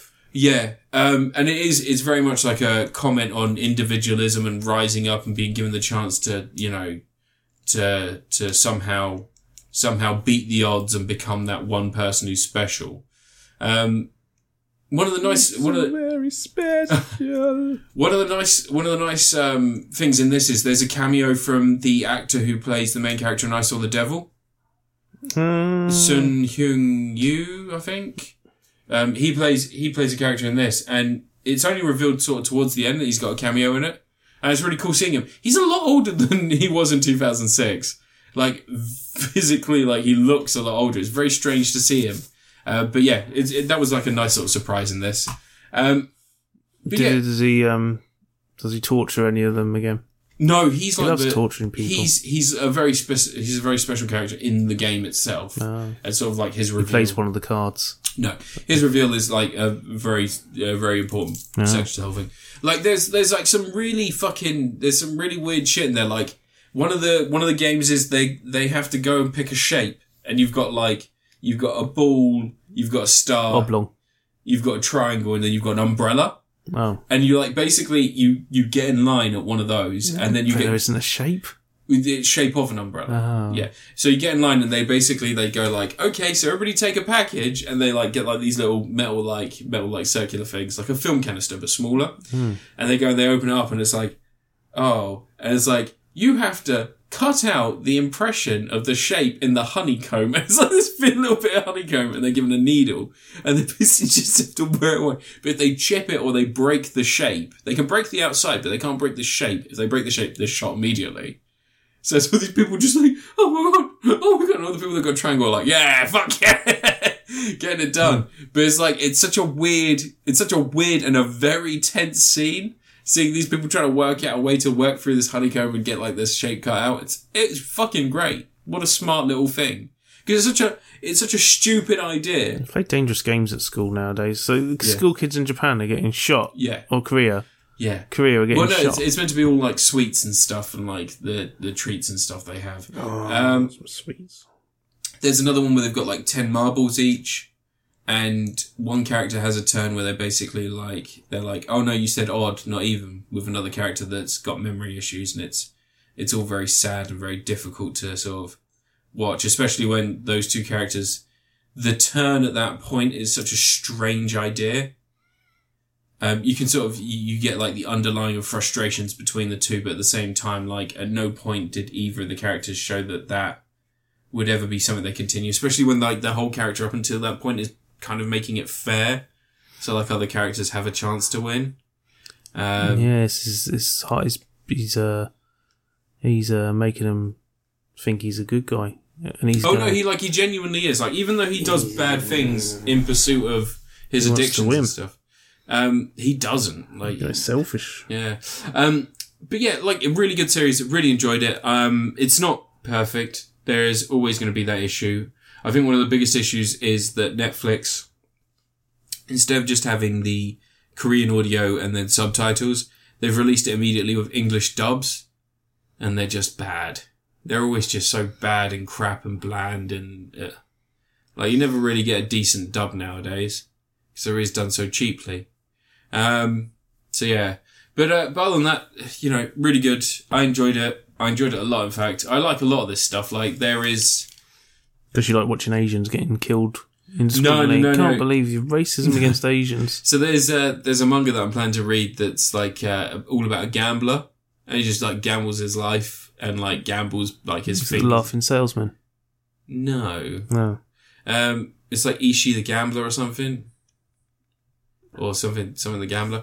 Um, but yeah, it's all about this guy who's just addicted to gambling, and the gamble, the gambling just gets more and more extreme. Like it starts out just being cards, and then like he he ends up going and playing mahjong against someone, and he's like, "Oh, I know mahjong," and he like secretly he's really shit at mahjong, or he doesn't know the rules, so he's just sort of like holding back and trying to like wait until someone else someone else takes a turn, and then he's just doing his best to play along, and uh, and it's in a game where he has risked like his finger and stuff like that, like it's just weird shit like that. Um, but yeah, so I'm going to be reading that soon. But yeah, like this Squid Game, it's enjoyable enough. If you like this sort of thing, like I do, then you're going to have a good time. You're going to enjoy it. I think there are, um, there are some interesting things they've introduced to this, like the game itself, the people, What was that? no idea. The game itself, the people have to want to be part of it. So there is a moment where like someone's like, I don't want to Wait, do this is just escape room. No, it's not. No. Cause like, so basically the idea is that They go through certain set of challenges. Each challenge is some unique challenge, and No, but they people like get die. rests in between. They get fed. They they yeah, they can sleep and stuff. There's not, Yeah, but that's just the difference between Korea and America. Like, you know. and also they introduce this idea that if enough people just want to go, then they have a vote, and then like whoever gets the most votes. if- So if it's leave or stay, that whoever gets the most votes, then the group will you know follow along with that decision. So they have a dem- uh, like a democratic process there. they actually choose to leave at one point and then they're all given cards and they say like if you want to come back you just call this number and then we'll bring you back and then 94% of them come back knowing that there's a chance they'll die there's a very high chance they'll die um but yeah Yeah, but they might win. yeah, they might win big. um, it's such a weird film. It's a weird series, sorry. It is really a weird series. And It's like the episodes are only half an hour long, and I think that the ending isn't satisfactory, but for the most part, I really enjoyed it. So I'm gonna give it a. I'm gonna give it a Meg Ryan. Your review, Anne. Smeg Ryan. Maybe if you play your cards right. Your review, Anne. Come on, these two blockbuster reviews you were talking about. Freaking, Oh, fuck off with it. You did it. Shut up. I've had this since I was a kid. Yeah, and you broke it as an adult. That that seemed a bit mean. I'm sorry. Do you know how expensive these things? No, I are? don't fucking care. Fucking- okay, so I watched season one of Star Trek: Deep Space How'd Nine. that go? It's really good. Yeah. Yeah. Da, da, da, da, da, la. I'm sorry. So Deep Space Nine Yeah, is the first Star Trek series not set on an Enterprise yeah, or a starship. Isn't that magical? yeah. Um, this kicked off when Next Generation was entering season five or six. I can't remember. 1993. Anyway, six. Um, and it's set on a space station, and it's very different to Next Generation in a lot of ways. Mm. Because you know, rather than being explorers traveling through the stars searching for the unknown, this is about like a bunch of people who are running a space station that has been given to the Bajoran control. The Bajor- Ba- Bajorans, it's something that was a running story through the Next Generation, were a race of peace-loving people who got occupied by an, a a race called the Kardashians Yeah. and the Cardassians want to trade with the Federation stuff. And as part of the treaty, they've had to give Bajor back. Um, and in the process, they've had to leave them with this space station that was orbiting Bajor. Like, so anything in Bajoran space belongs to the Bajorans now, which includes the Cardassian space station.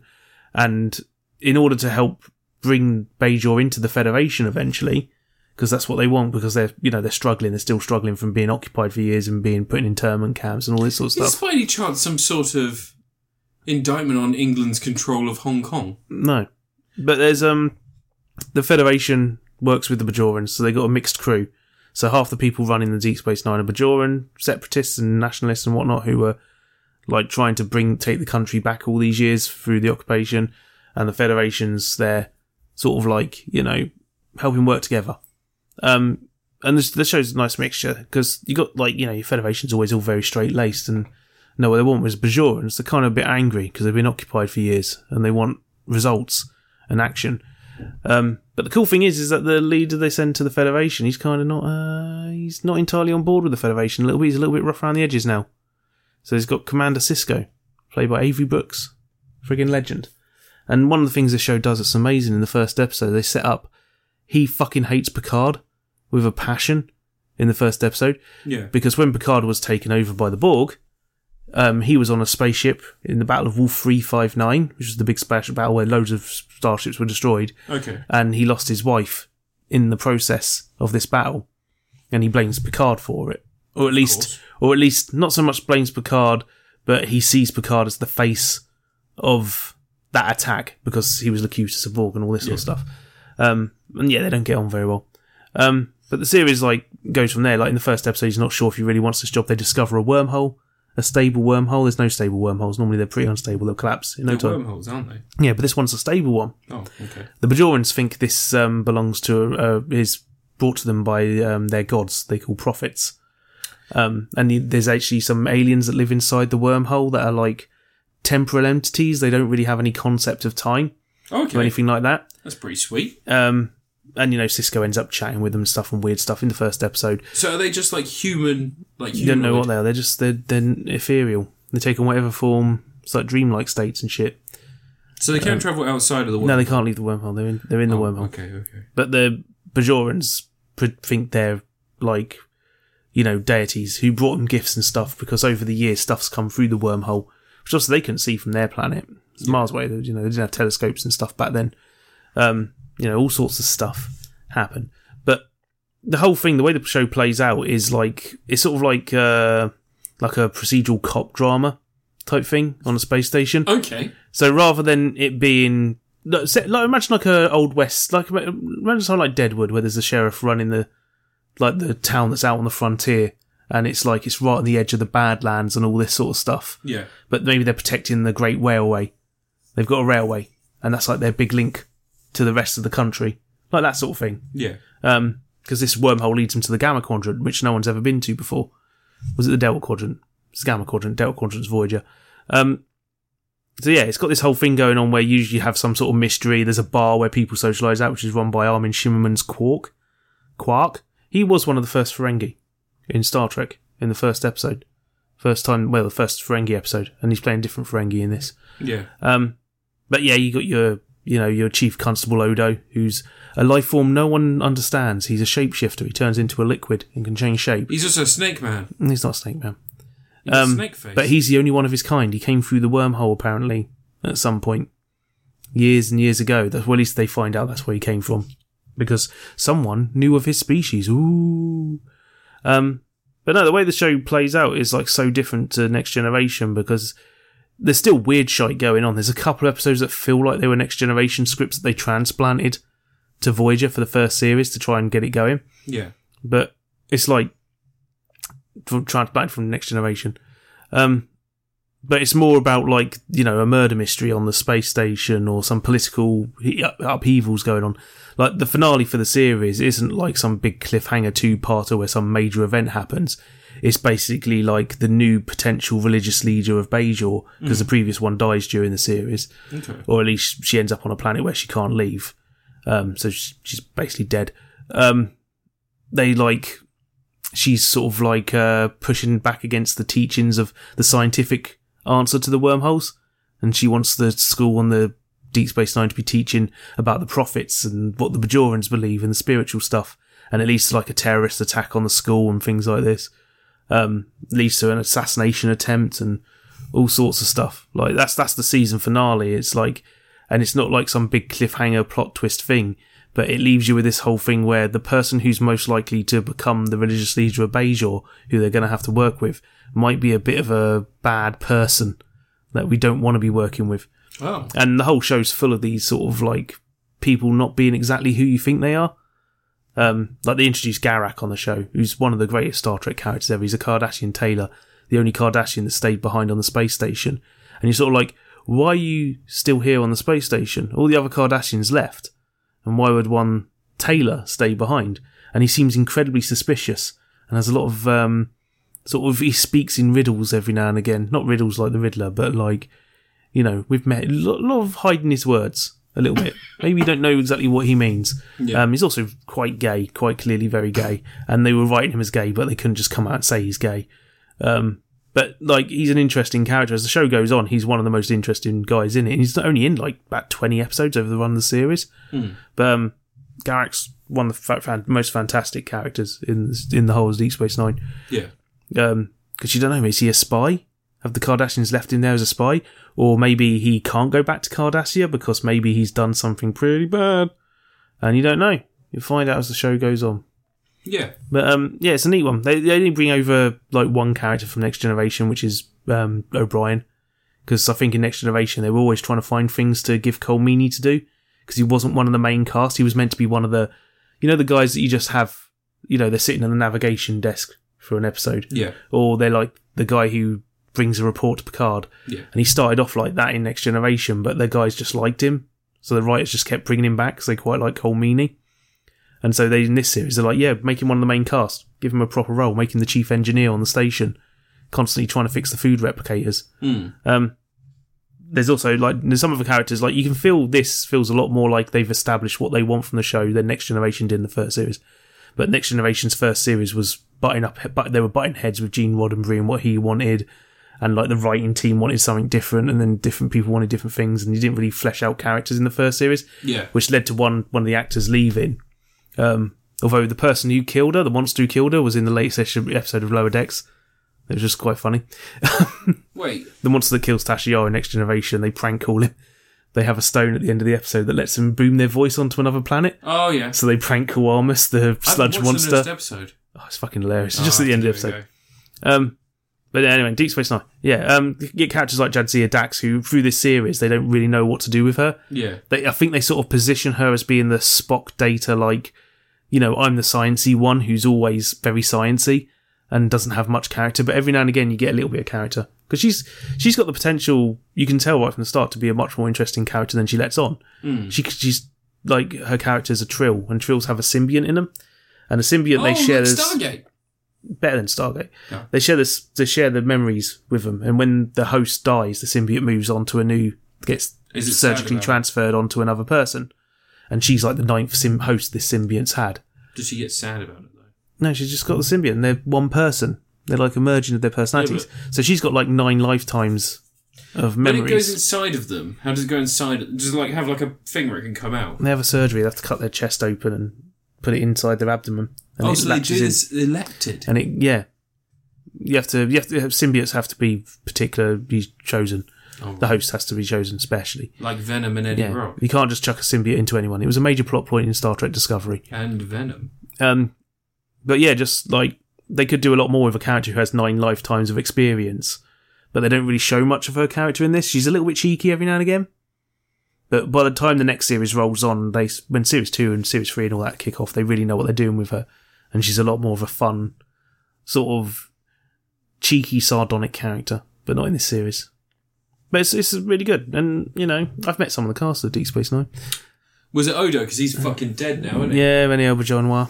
Who? No, Rene Auberjonois. Snake Man. No, no. I met um, I met Nana Visitor. Who? She plays Kira Nerys. Whoopi Goldberg. No.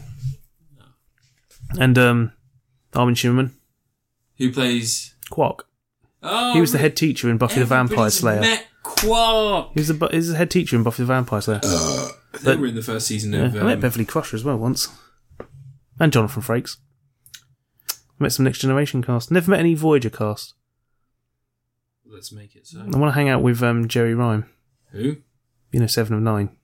Oh yeah. Yeah, she she's She- lovely. She, she uh, in the new in the new Picard show, Yeah. she went. I'm gonna be right back, guys. I know I said I'm gonna kill all these people, but I'm gonna be right back. I'm From- not gonna kill all these people. Baby dad's a planet. No, This- she said, I promise I won't do anything.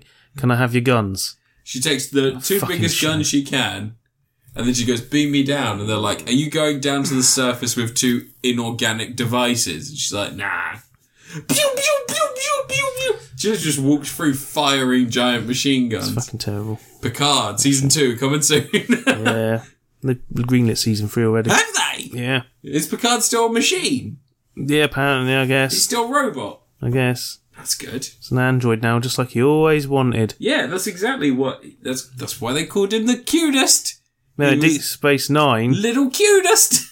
Deep Space Nine is a good show. Good ass show. Yeah, every now and again you see Rom appears in it. I like Rom. Who? He's Quark's brother. Oh, I In this thought he was series- random, random No, access. man. in in the series they keep referencing him. He's Nog's father. Nog, the guy who played Nog, died as well.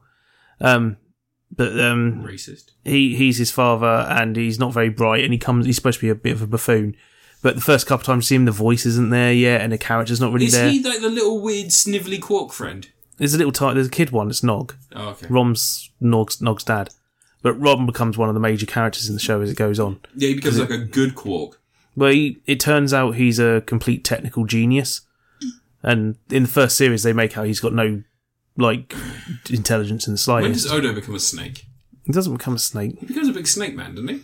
No, he morphs into all sorts of stuff. Water, he turns into, mostly. a, like, a bird thing in one episode. Mostly water. But it's good. He's got a real weird looking face. I can see why they picked him. It's not his real face, it's makeup. His face looks pretty similar to that. In real, No. Well, not now, but it did back in the day. It's a rude to Rene. Was that his name again? Rene Auberjonois. He was in um, Batman Forever. Was he? Yeah, he's um, Edward Snake Digman's Man. boss. You know when he gets pushed out the window on the chair? The one who looks like a snake? No, That's him. no, You're he right, doesn't that look like is a him. snake. He's got a snake man face. But um, no, first series got some great episodes. A real standout early episode is the one where there's a virus on the ship that makes everyone's lose the ability to form words and read words and stuff like that. That basically messes with the center of their brain that Oh, per- anti vaxxer. perceives perceives words. I've heard about so that, everyone's saying nonsense, and they have to try and find a way to Yeah. Um, we, that's fix stuff on the space station. weird they predicted the anti-vaxxer virus No, don't be back in silly. the day. Don't- That's not. That's not. That's, Did you know You're just that 5G, trying an excuse to shout anti-vax do and you stuff. know that 5G, Doesn't work. doesn't work as a comedy. It doesn't make sense. 5G causes COVID? Hmm. Did you know that if you cut open a, a mask, SIM cards come out? Yeah, yeah, definitely. And people see that! And they go, oh no! There's, there's no power!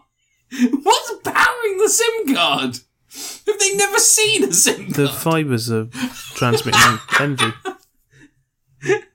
Like, I saw I saw one where someone said, "Tell me why there's this Ain't little chip." nothing but a heart. What? They say, "Tell me why there's this little chip saying COVID in this machine," and obviously it's ID connection ID, but like one of the lines is it says, "It says COVID."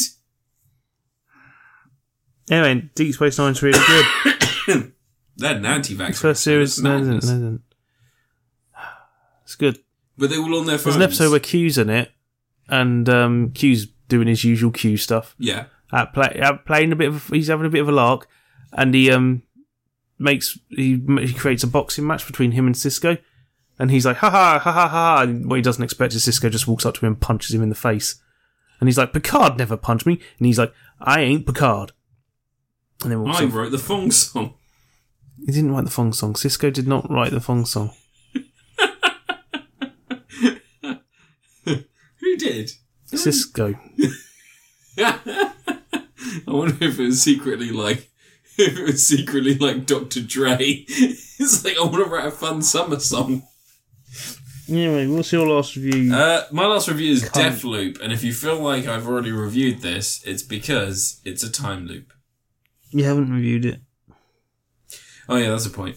It's like Time Groundhog. loops aren't real. It's like Groundhog Day, but is that your stomach? Yeah. It's like Groundhog Day, but instead of it being a fun, whimsical adventure, it's like Groundhog Bill- Day's depressing. So Bill Murray and a groundhog. This Phil is- Connors dies thousands of times. He lives thousands of he lifetimes. deserves it.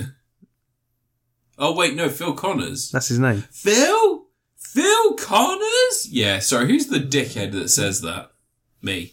Um, so, I've been playing Deathloop. It's a new Bethesda game, and interestingly for a Bethesda game, it's not on Xbox. It's a PS5 exclusive. Oh. but it's also on PC.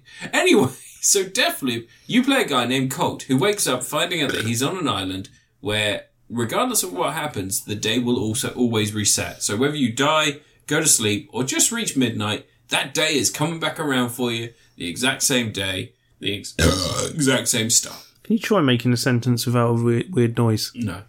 So Fucking Rick you play Sanchez as Colt ass and you, bitch. and you find out. I was going to review Rick and Morty, but it was bad. Um, so you play as Colt, and you you just basically have to kill eight people to stop the loop because each eight of those people are integral to the loop continuing.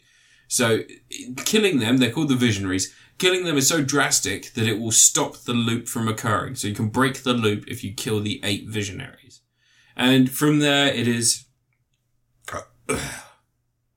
Oh, that one tasted weird. from there, it's uh, it's essentially ju- just like Dishonored. You have powers that you can get, you have guns and upgrades you can achieve, and then using certain uh, materials that you collect from killing the visionaries, you can make it so that you Visionaries, not the not the figures. not the Knights of the Magical Light. No. Oh. So using using Hmm. those materials gathered, you can make it so that when you wake up the next day, you have maybe a better weapon, or you have one of those powers that you've stolen from one of the visionaries. But if you don't, then you just wake up same day, milli vanilli, machete, machine gun. Let's do Hologram. this. Pardon? Hologram no, powers. no hologram powers. Oh. A sweet jacket though. I want some visionaries. Uh, the holograms don't work anymore, though. They kind of stopped working. And what's after a really interesting is that instead of it being a case of like the day resets and you're just stuck reliving that same thing over and over again, each day, because Cole's retaining his memory, your objectives change as you learn more and more about the environment and how to kill those eight targets as, as quickly as possible to avoid, you know, having the having to start the day again after killing, say, seven. And the whole time you're doing it, there is a woman who is aware of the who's aware of the situation, aware that you're coming back repeatedly, but is looking to um, looking to stop you from doing it. She's protecting the loop, while. Ah. and the way she does that is by killing you three times. Um, Killing you three times. killing me softly because you have the ability to come back three times, so you have like a temporal mini loop within the big loop. So they created a whole big fussy thing to explain lives. No, The concept of extra li- can you get They extra call lives? it they call it a Do you collect mortality. 100 rings and you get extra lives? No, they call it amortality. So instead of being immortality, you don't live forever. That one day repeats forever. Regardless of what happens, that loop is always happening. So everyone who's on there retains the knowledge they learn each day in the loop, except for Colt, who wakes up with no memory at the beginning of the game. And then steadily as the game goes on, you learn more and more about yourself, and you retain, you re- learn more and more about what's going on. Um, it's a really interesting concept. It looks fucking great. It works really well on the PS5. I haven't tried the multiplayer, which is where you play as the woman who is out to stop Colt. So there's like a weird Dark Souls style invasion mechanic where you can invade other people's games as the woman, and you basically just Um, shoot them and try and stop them from. Uh, I living don't like each day. that. It's yeah, it's not great. I don't like Invasion. But I haven't played it yet, so I've just heard it's not great. Gaijin Um, Invasion. I'm really fucking enjoying the game. The guns are a bit limited, but I think that's because I'm still early doors in what what you can actually do there. Um, I've I've put in. I'm about ten hours in. Um, I haven't killed everyone yet. I've killed most of them once, um, or I've like done two or three during one loop. But there are ways that you can sort of you can rack up a big body count by doing certain things. So you sort of have to find the paths to do that. It's a bit like Hitman in that way. Like there are little sneaky things you can do, and you can learn to try and try and cut the people up as quickly as possible. It feels a lot like Just got Dishonored. speed run it. It feels a lot like Dishonored with powers and stuff you can get. Um, but fuck, the uh, voice acting's good in this. That's one of the things that's, that's great. Is the voice acting is all really, really good. Um, your radio, they do that thing with the DualSense controller where your radio actually gives you the um, radio in the game, so people talk through the controller mic. Oh, I don't Like, like uh, that. They need to stop speak talking. it. I don't want my controller you talking can to actually me. turn it down or turn it off. Yeah, I'll tell you. So you can turn it off. Um, and also the dual sense when you're running, you've got the whole left foot, right foot. It's really good little motors in there working away. Oh, I hope that dies out soon. And gunfire's really cool. Lots of gun jamming, which is a bit frustrating. Or Flavor Jam. But yeah, like I'm enjoying it. I'm I'm fucking I'm enjoying it. Um, yeah, I don't I don't really have much else to say. I think it's been pretty heavily publicised because it's like, what is it? The first actual exclusive game on the PlayStation Five, outside of what fucking no, Little Big Planet was on both. We got Ratchet and Clank. Ratchet and Clank, so second exclusive on the Astro's PS4. Playroom. That's not really a game. That's like a tech demo. That's a game. Sh- you Um, racist.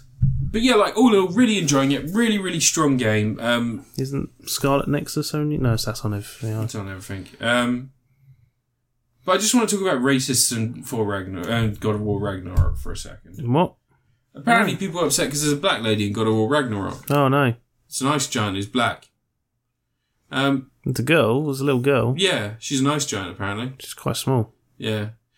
Um, I don't think they realise a black guy plays Kratos. I don't think they realise that, you know?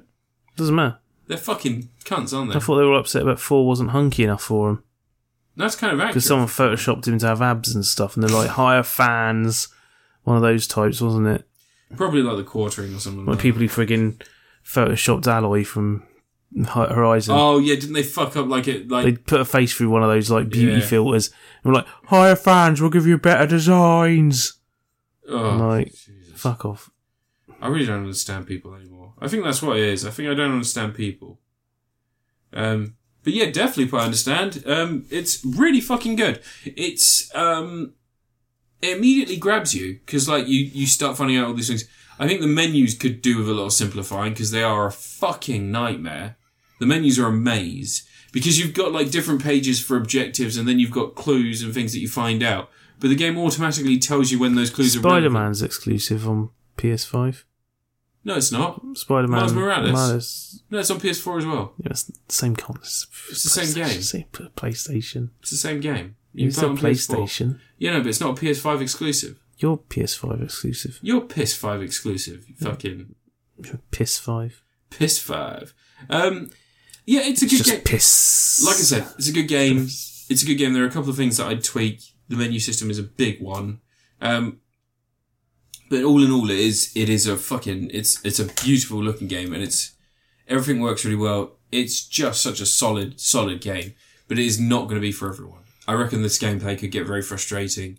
It doesn't quite reach the levels of something like something like a survival game. It, it probably doesn't fit into those niches of people that like that a survival. stuff. survival game. Yeah, because you know, like the whole repeating day kind of gives you infinite possibilities for how you approach things, and you can just fuck about. It's like a sandbox Yes. almost. Survival game. So it's almost like a sandbox in in the environments that you're given, but at the same time, it's still limited by the progression of the storyline and such.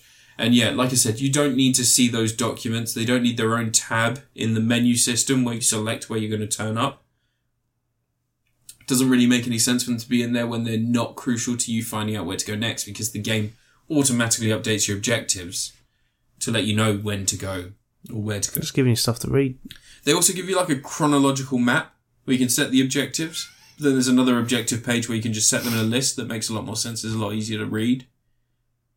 So it's a bit strange, but you know, those are choices they've obviously made for reasons that that they can see, um, and maybe I just I'm too early in the game to know why they've done it.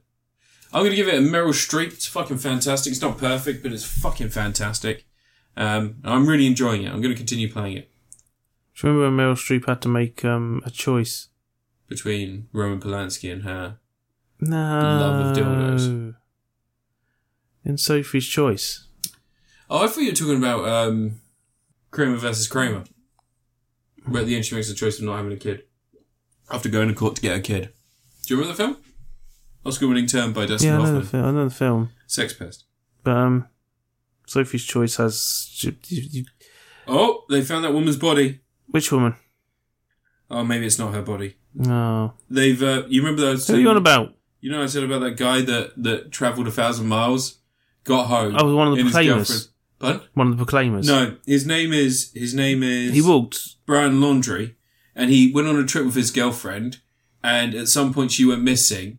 The point that she went missing, the point that he gave, was a thousand miles away from his home. He then drove her van back to his home, and then just went home. And then when the police were like, "Where's your girlfriend gone?" He's like, "I'm probably not going to speak to anyone until my lawyer's around." And it's like, guilty. He fucking killed his girlfriend. But they've just found a body in Wyoming, which was, I think, the location. Oh, it's in America. Why do I care it's in America? Oh, right. Sorry. God's sake. Sorry, mate. All right. What were you saying? I thought you were on about Britain. Oh, no, nothing interesting Well, happens the in Britain. Proclaimers aren't in America.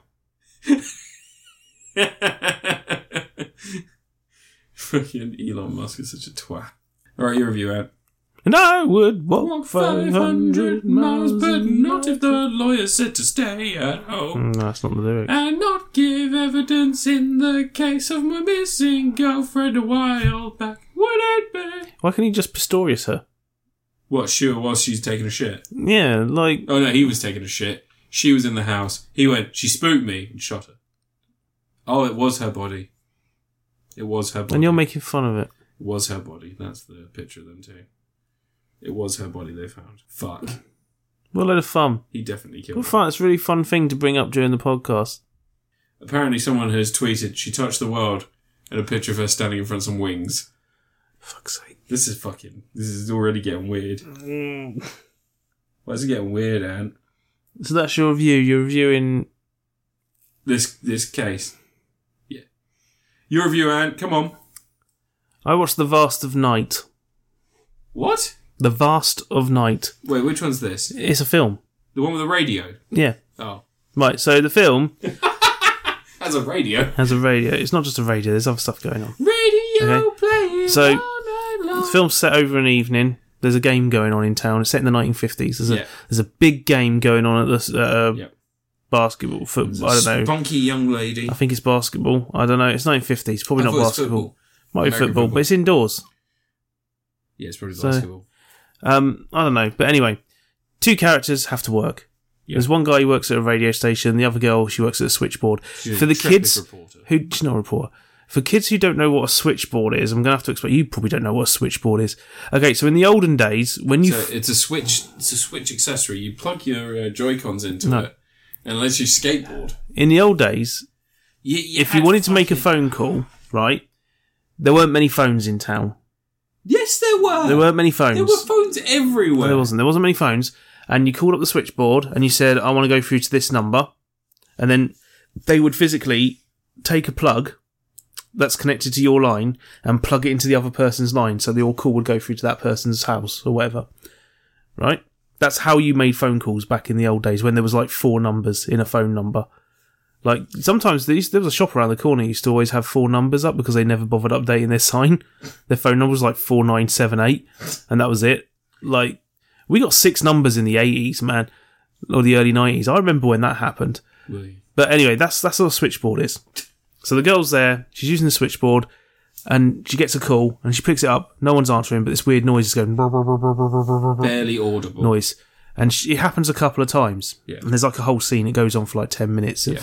her answering phones, calling other people who work on the switchboard, saying, "Hey, do you recognise this noise? Is this something you've had before?" No. And then she calls her buddy, the guy who works over at the radio station, Yeah.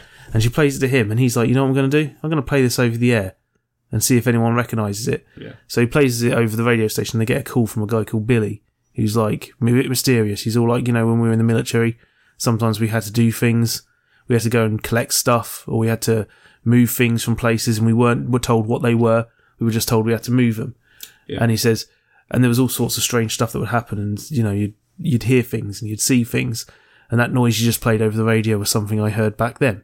And they're sort of like, ooh, mysterious stuff. And they're trying to unravel what's going on. They get one call come through that says there's lights in the sky. They don't know what's going on. There's like something's terrifying them. And the whole film is basically set over probably about the course of an hour and a half, two hours. It's all back and forth, characters moving from one place to another Yeah. um, lots of really inventive stuff going on, and they're trying to unravel the mystery of what this sound is, where it's coming from, what these reports of lights are. They start uncovering some stuff about weird shit that's been going on in their town, which I won't spoil because it's got some creepy stuff happens in it. Yeah. Um, but the film is directed by a guy called Andrew something or the other. I can't remember his name Andrew Andrew. but um, his name's actually not on the credits. It's kind of interesting. He he for some reason hasn't put his name on the credits of the film. Because he's ashamed. Um, he wrote the film, he produced it, he edited it, um, he composed some of the music, he directed it, and his name doesn't appear. I think his name only appears on the teleplay credit. There's no director on this film. There isn't like a pseudonym for a director. Mm. There's just no director's credit. Yeah. I don't know if that's him being arty or something. But um, he's called uh, Alan Smithy. Andrew Patterson, Yeah. and this is his first film. Brother Um, of Robert. And what's really cool about this is like I haven't seen a film for years that felt truly original and unique. Like the way this is shot is unlike anything. It's like for a lot of the film, it's constantly acting like a voyeur thing, and you're following the characters, and it feels like someone's watching them and walking around, but it's still cut into other places. Yeah. But not peep show style, where it's like No, no, no. you feel like you're in someone's head, but you get that impression you're floating around the characters as they're talking. And there's a hell of a lot of the characters just walking and talking, and they're like, she's the girl at the start, the girl who works at the telly board. She's got a radio, a recorder she's just managed to get, like a dictaphone recorder, which is a big old hefty thing back then. Yeah. And her and the radio guy are like, you know, he's interviewing her, and they're just playing, doing a mock interview, and she's talking about future technology she's read about in like a techn- technical science magazine. Yeah. She's talking about how everyone's going to have a little telephone in their hand that they'll be able to flip open, and it'll be like a little clamshell thing, and it'll have a video on it, and you'll be able to talk to people in color on the other side of the moon, on the world, and how they're going to build tubes that you can get in, and you can get on a train in New York and end up in like San Francisco in like an hour, and all this sort of stuff. And he's like, "Don't be crazy about all that. That's all futuristic cyber talk. It's not real," and all this sort of stuff. That lady. That lady was. Uh, She got to be Margaret Thatcher. No. I was going to say Eartha Kitt for No. some reason. Um, but no, there's like there's stuff like that. They're just like walking and talking, not Yeah. chatting. Um, I can see like how a bunch of people would probably find it boring. If you look on IMDb, it's got like loads of bad reviews from people like boring film, nothing happens in it, don't even see it, nothing, nothing, blah," like that because they're people. Some people have the attention span of a gnat. Not starring Wesley Snipes' Blade, as I assumed when picking this movie. But um, no, um, there's like some amazing shots in the film. Like there's one sequence where the girl's um, Faye is the girl's name. who's working at the switchboard. She goes to she's like stressed out from the whole thing. She stops to have a break, and she lights a cigarette she was given earlier as a prop. He was like, "Hold the cigarette, it it'll you know act like a prop when she's talking on the radio when they do the mock interview." Because it you know, relaxes you because you've got something to fiddle with in your hand while you're talking Yeah. makes you want it's a trick that they do actually do. Um, but she lights a cigarette, starts smoking. The camera sweeps out of the t- um, thing, and she's waiting for the other guy to start playing it on the radio. And the camera goes all the way through the town, and it's like one continuous shot sweeping down streets, going past where the game is. It goes into the the hall where um, they're playing is basketball. Um, and the camera swoops around. It goes up through the audience and out through a window, and then shoots around town past the house and goes up to the radio and just pulls straight into the guy sat there about to start playing the tune Hmm. on the radio and all this. Um, and this film's made on like I think it was on like a seven hundred thousand dollar budget. Well, Dreaded And- against a grand. Yeah, but this whole that drone. That, I mean, it's a drone shot for sure. No Yeah. one could walk that.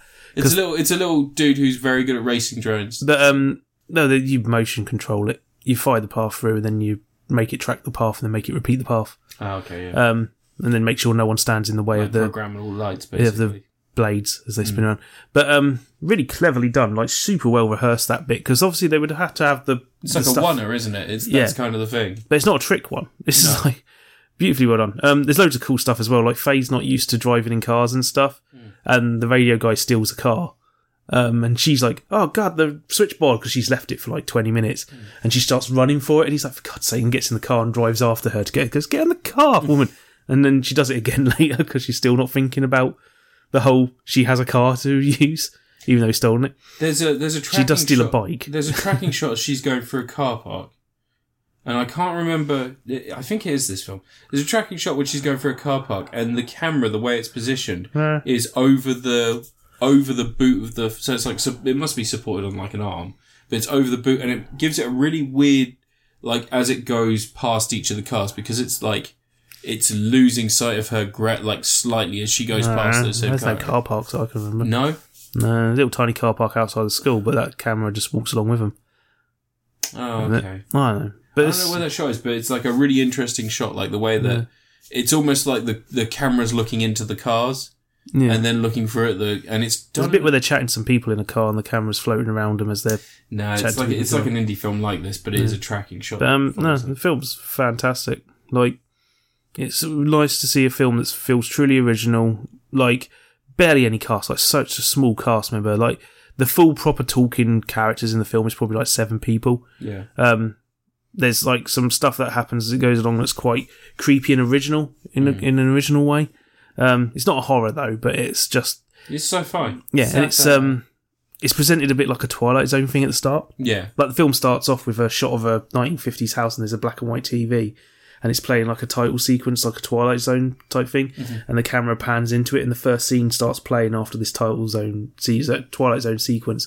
So like black and white TV and then it fades into color and, and you're into the TV yeah, and the film starts. And every now and again, it will cut back to that as you're watching, like the character doing something else. that's cool. Um, but like, yeah, and there's the soundtrack's all um, horns and brass instrument stuff. Um, sounded a lot like perhaps Contraption, which is a band that I'm probably the only person who knows. Um, who were like a brass band featuring, but at the same time, perhaps Contraption and I assume the composer of this film both take their influences heavily from Philip Glass, um, which is what it sounds like. sounds a lot like Koyanis Katsi soundtrack. Yeah, I'm getting into the art house cinema here that I haven't spoken about. This is what happens, yeah. I can't always be talking about Shang Chi and comparing it to other superhero movies. Sometimes I'm going to talk about the weird arty film above time lapse of photog- photography set to Phillips Glass talk soundtrack. about arty films on this podcast. You've never talked about Koyanis Katsi. No, I haven't. no. But anyway, um, The Vast of Night is on Amazon Prime. and It's really good. Yeah, it's been on there It's for a a while. prime- yeah. It is. It's It was a, shot in 2016. Took them years to get it released. It's a nice film to just sit down and You haven't focus watched on. it. Yeah, I have. No, you haven't. Yeah, You didn't know what it was. You didn't know what I was talking about. doesn't know what's ages ago. No, you didn't. You liar. No, I genuinely Such a big liar. Oh, I watched it ages ago. Um, Red Letter Media did the review of it like a Hmm. year ago. Your mum did a review of it a year ago. Maybe longer than that now, like a year and a half. Your Two years face did a ago. review of it. But I yeah. watched it when I was on thingy. I, it wasn't for me. But again, sci-fi is You don't know good films. sci-fi isn't something that I really focus on. But um, That's because the most complex film you ever watched was. Um, oh, so Men in give me a Black 2. 2nd i I'm going to pick up um, uh, The Master of Disguise. yeah, you uh, what? the Dana Carvey classic Yeah. with uh, Do you remember that film? There was a scene in that film. You know, he's in the turtle costume. Yeah. And they filmed that on 9 11. yeah, I know. Uh, There's a whole bit where they're like mourning and he's dressed up in the turtle costume. There's a photo of that on the set. I know, I know. Um, what was it the other day? That Unless someone- somehow the least, not the most embarrassing thing that happened that day because there was the whole bush in the school. yeah. Just There was there was someone that what was it that someone someone posted an old movie thing and it was like coming September September 20, 2001 and I saw that and tweeted probably probably pushed that back a couple of weeks didn't it? glitter, glitter came out was it glitter that week. maybe that was it but um but yeah like I put probably not the worst thing to happen on 2001 Right, but um, anyway, the director of this film, he's made another film. Andrew Patterson, he's made another film. He's filmed it apparently. Yeah. No one knows what it's called yet. oh So it's a some thriller. He's done a revenge thriller apparently. oh fuck oh, What? I had a film I was going to talk about Well, you've missed your chance now. You have to do it next time. can I can I quickly No, next Please, can time. I Next just- time on Crit Apocalypse, Matt reviews whatever this bullshit is he oh wants to talk god I about. just want to talk about for right And you spoke about Dead Space for like 30 minutes. Can we can we just can we quickly just talk about No, something? because I don't want to have to put this in here. You No, do no, it but next we time. don't have to put it in there. I just want to talk. I want to end it now. because you're talking about a good film. I want to talk about this film. No, you haven't watched any So, good I watched films. I've got Malignant. things to do at midnight. You know, I don't. Shut up. because I need to see Malignant. Do you actually want to see I it? want to watch Malignant Okay, because I've got a copy. because it sounds like the greatest film that's ever It's been not. made. It sounds like exactly my sort of shit. you know, like I was in the cinema. The woman has a conjoined fetus thing growing out of her head. I was, I was in the. She cinema. runs around backwards and stomps on people. I was in the cinema, and like I was like, I'm seeing Malignant. And he was like, "What the fuck is Malignant?" And I don't know. And this is like opening weekend, last weekend, and I was sitting there. And I was like, I was like, "Oh, I can't wait for this to start. And like, it like, boof, and like you're in a hospital and there's like these really campy shots. It's a bit like Jurassic Park. They're like, shoot! Ah! There's these people in front of a hospital room. I was like, this is great. This is like watching an 80s film. And then completely stops dead and it feels like a different movie. And I was like, Yeah, until the last 20 minutes when it goes insane. And that's why I think this might be the greatest film ever made. But unfortunately, no one can be told what Malignant is. I was only, You I have was, to see it for there yourself. was- that's the line in the film. there was only seven people in the cinema. And like, there was a couple. And when the ending happened, the girl went, ah! And I was, she, she turned around to see, and I was there like, what is this? She's literally scared. I was like, of what? Ah, I'm going to review this next week. Yeah, can we both can we both talk about I need this? to. co- I need to watch it. I'll bring. I'll, I- I've got. I've got HBO Max, so I can just win you over a copy. Oh, malignant though. I want. I fucking. Ligma, I was so excited to talk about. it. I'm glad that you want to watch it though, because that means at least because it we looks can- like extremely my shit. It's not. I'm going to laugh at this so I'm gonna much. rewatch it. I'm gonna rewatch it, The bit where the woman falls through the ceiling looks hilarious. mate. Like the scene where she she like she gets pushed against the wall and then she Hmm. slumps down on the floor and she just goes like, ah, ah, blah.